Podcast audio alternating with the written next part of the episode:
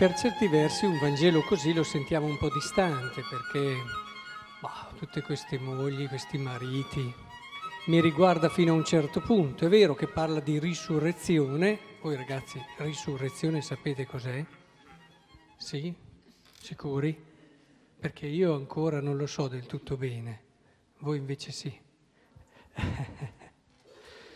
Risurrezione indubbiamente è un tema centrale un tema centrale della nostra fede.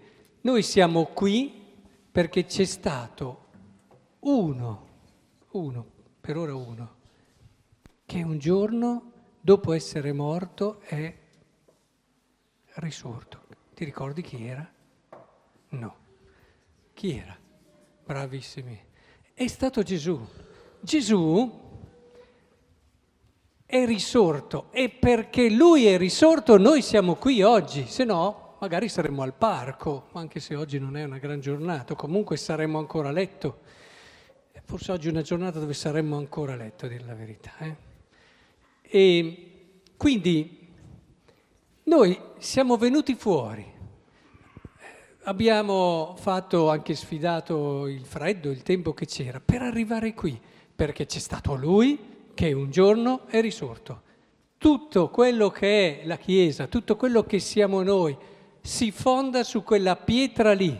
Gesù un giorno è risorto. Se noi togliamo quella cosa lì, non ha più senso niente. Può rimanere il fatto di volersi bene in modo filantropico, ci sono tante realtà che non fanno riferimento a Gesù, che hanno un senso civile, che hanno un senso di rispetto degli altri, però tutto il messaggio della Chiesa, soprattutto quello che stiamo vivendo adesso, la messa, l'Eucaristia, ragazzi, non avrebbe più senso. Gesù è risorto. Ma chiediamoci, se ti dovessero dire, secondo te prova ad immaginarti cos'è la risurrezione, tu cosa ti immagini?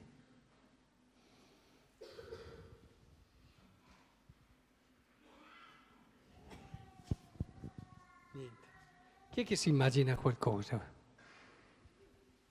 Quando, quando una persona dopo che è morta rinasce. Però hai detto una cosa, rinasce, però attenzione, eh? Secondo me, non so se ci hai pensato, ma hai detto una cosa forse ancora più interessante di quello... Perché se avessi detto torna in vita, non sarebbe stato proprio corretto. Invece tu hai detto rinasce cioè raggiunge una dimensione nuova. Infatti Gesù non è tornato in vita. Chi è che è tornato in vita, ad esempio, dopo essere morto? Bravo, Lazzaro. Lazzaro è tornato in vita. Oh, ma abbiamo dei ragazzi preparati, complimenti ai catechisti, eh? Lazzaro è tornato in vita e poi è tornato a morire, perché era solo tornato in vita. Gesù invece è come entrato in una situazione nuova e non è più morto.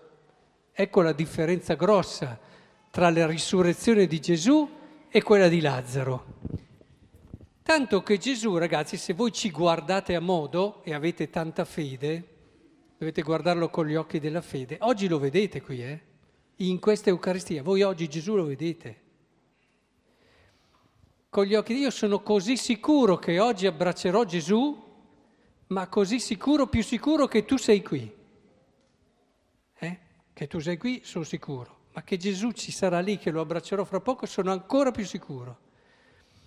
Quindi, il risorto, il risorto è il fondamento di tutta la nostra fede. Ce lo dice anche San Paolo, eh? Non ve lo dico mica io. Se togliamo quello, allora ragazzi, bene, il risorto. Oggi Gesù nel Vangelo ci vuole aiutare a capire però una cosa molto importante, una cosa decisiva. Risurrezione, hai detto, è rinascere, cioè entrare in una dimensione nuova. Non è tornare in vita. Quindi noi Invece nella testa qui io immagino che la maggior parte delle persone qui dentro un pochino però questa idea ce l'abbiano del tornare in vita. E infatti la risurrezione noi la pensiamo là in fondo. Dopo che siamo morti speriamo, speriamo di risorgere. Eh. Ma mica così. La risurrezione comincia adesso, ragazzi. Tu non capirai mai e non vivrai mai la risurrezione se non parti adesso. La risurrezione Gesù l'ha cominciata a vivere nella sua vita mentre era lì con i suoi. E l'atto finale è stata la conclusione di una risurrezione che lui ha vissuto tutta la vita. Quando Gesù ha scelto di servire il Padre, anche quando questo voleva dire per lui morte sicura, perché ha capito che la fedeltà era il valore più grande, uno comincia a vivere la risurrezione. Quando noi al mondo d'oggi mettiamo la fedeltà tra i valori tra gli altri e non siamo disposti a sacrificarci per questo valore, noi cominciamo già a morire, ricordiamoci. La fedeltà e uno, ad esempio, e potrei adesso ripercorrere tutto il Vangelo e tiriamo fuori tutta quella che è l'impostazione propria del Vangelo. Guardando a Gesù noi capiamo che ci sono delle cose che se cominciamo a viverle, ad esempio cominciare a non pensare solo che la nostra tranquillità e sicurezza sia il top della vita, cominciare a mettersi in gioco davvero, cominciare a dire io non sarò mai felice, ascoltate eh, ragazzi, io non sarò mai felice finché non staranno bene tutti. Siamo mica abituati a pensare così. Non siamo abituati a... Noi se abbiamo le nostre cose, abbiamo le nostre tranquillità, poi dopo non importa se stiamo rovinando il creato, quelli che vengono dopo si arrangiano, no? Cosa importa se ci sono tanti bimbi della vostra età che muoiono in un gommone? Io vado a casa, ho il mio coso caldino, ho i miei giochi, ma alla fine Vivere il Vangelo, ragazzi, vuol dire che io non starò mai bene, ma è sicuro, questo è sicuro, non saremo mai felici finché ci saranno delle persone che non stanno bene a questo mondo. Vivere la risurrezione vuol dire aprire la testa, umanamente già lo si vede nel piccolo con il senso civico, no? Mi insegnate.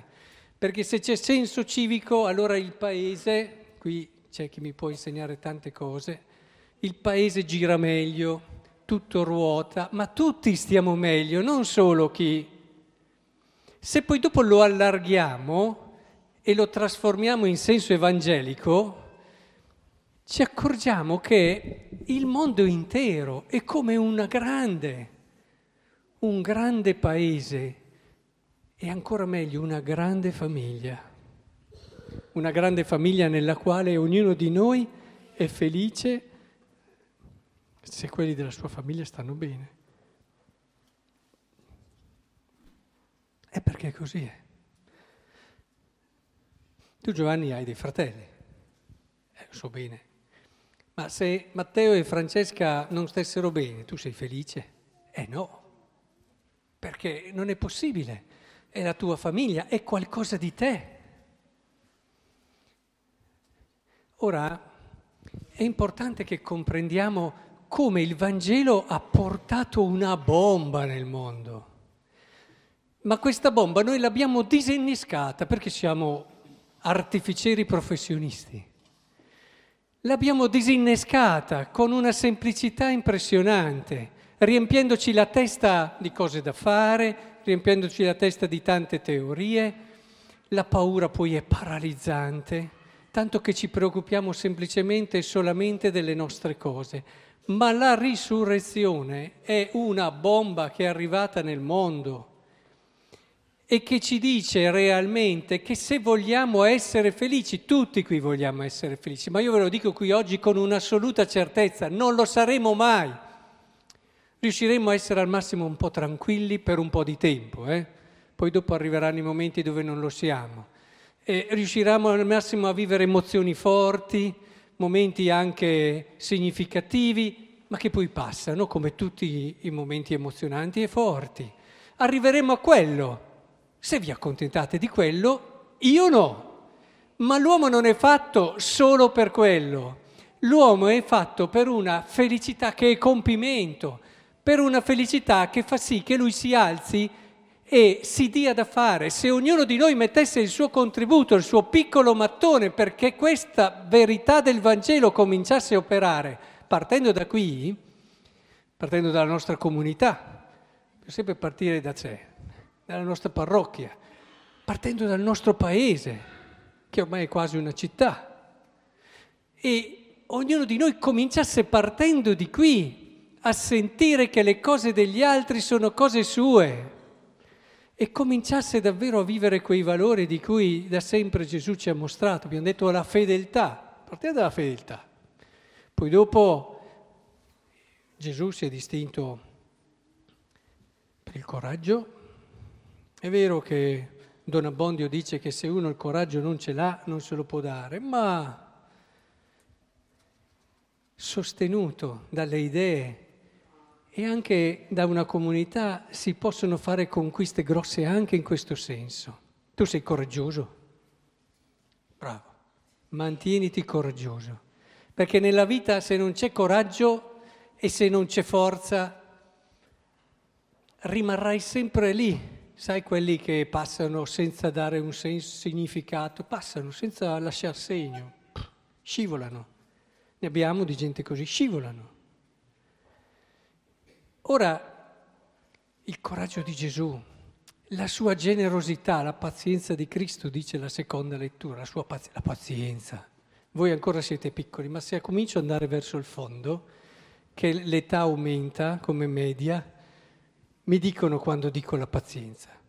Sì, sì, che è una virtù questa qui che... E poi tutto quello che in un qualche modo rende bella la vita. Prendete il Vangelo. Ci sono le beauty farm, giusto? Sai cos'è? Eh, sei piccolo. Allora, c'è una persona che va lì, si rilassa, fa tante cose, fa i massaggi e diventa sulla carta un po' più bello, no? Poi dopo ci sono anche l'aperto estetista, tutto. Si vanno a rifare il look. Non parli così ancora tu, no? Si rifanno la fa- la, l'aspetto, via. E il Vangelo è la beauty farm della persona. Io non smetterò mai di insistere. Andate in queste beauty farm del Vangelo, lasciatevi come dire, eh, ci si va per rilassare, il Vangelo ti dà la vera pace, ci si va per farsi belli, il Vangelo ti rende bella la persona, ti rende bella la vita. Quando tu rinunci a qualcosa di tuo, torni a casa, magari qualcosa a cui tenevi tanto, ma ripensi al sorriso della persona a cui hai dato consolazione e gioia, hai condiviso qualcosa, tu capisci che allora si può essere davvero felici nella vita. Quando tu vai a letto e capisci che non hai pensato solo a te, alle tue cose, alla tua famiglia, ma ti sei fatto carico anche di altre persone, hai condiviso con loro, allora tu ti addormenti sereno. Quando tu vai alla sera, ti metti a sedere nel tuo divano e ripensi e riguardi la tua famiglia e dici, eh, è stata dura, essere fedele in certe situazioni, al giorno d'oggi è molto dura, in certe situazioni, ma sono rimasto fedele perché ho capito che la famiglia è la cosa più grande e tutte le volte che la guardi tu capisci cosa voglia dire essere felice. E se per caso hai sbagliato, hai sperimentato sulla tua pelle cosa voglia dire il perdono di Dio perché sei andato là e ti sei pentito e nell'abbraccio che Dio ti ha fatto hai capito cosa voglia dire essere felici. Ecco che allora cominci a capire che nella tua vita la risurrezione è già un po' cominciata, è cominciata una vita nuova, perché Gesù è entrato in una dimensione nuova, tanto che non lo riconoscevano appena risorto. Cioè, il cristiano a volte ti deve lasciare un po' così, non lo riconosci, nel senso che dici, ma è così diverso dagli altri. Certo, mica perché è un fenomeno, semplicemente perché ha incontrato Cristo, che gli ha cambiato la vita e ha cominciato a seguire cose che gli altri...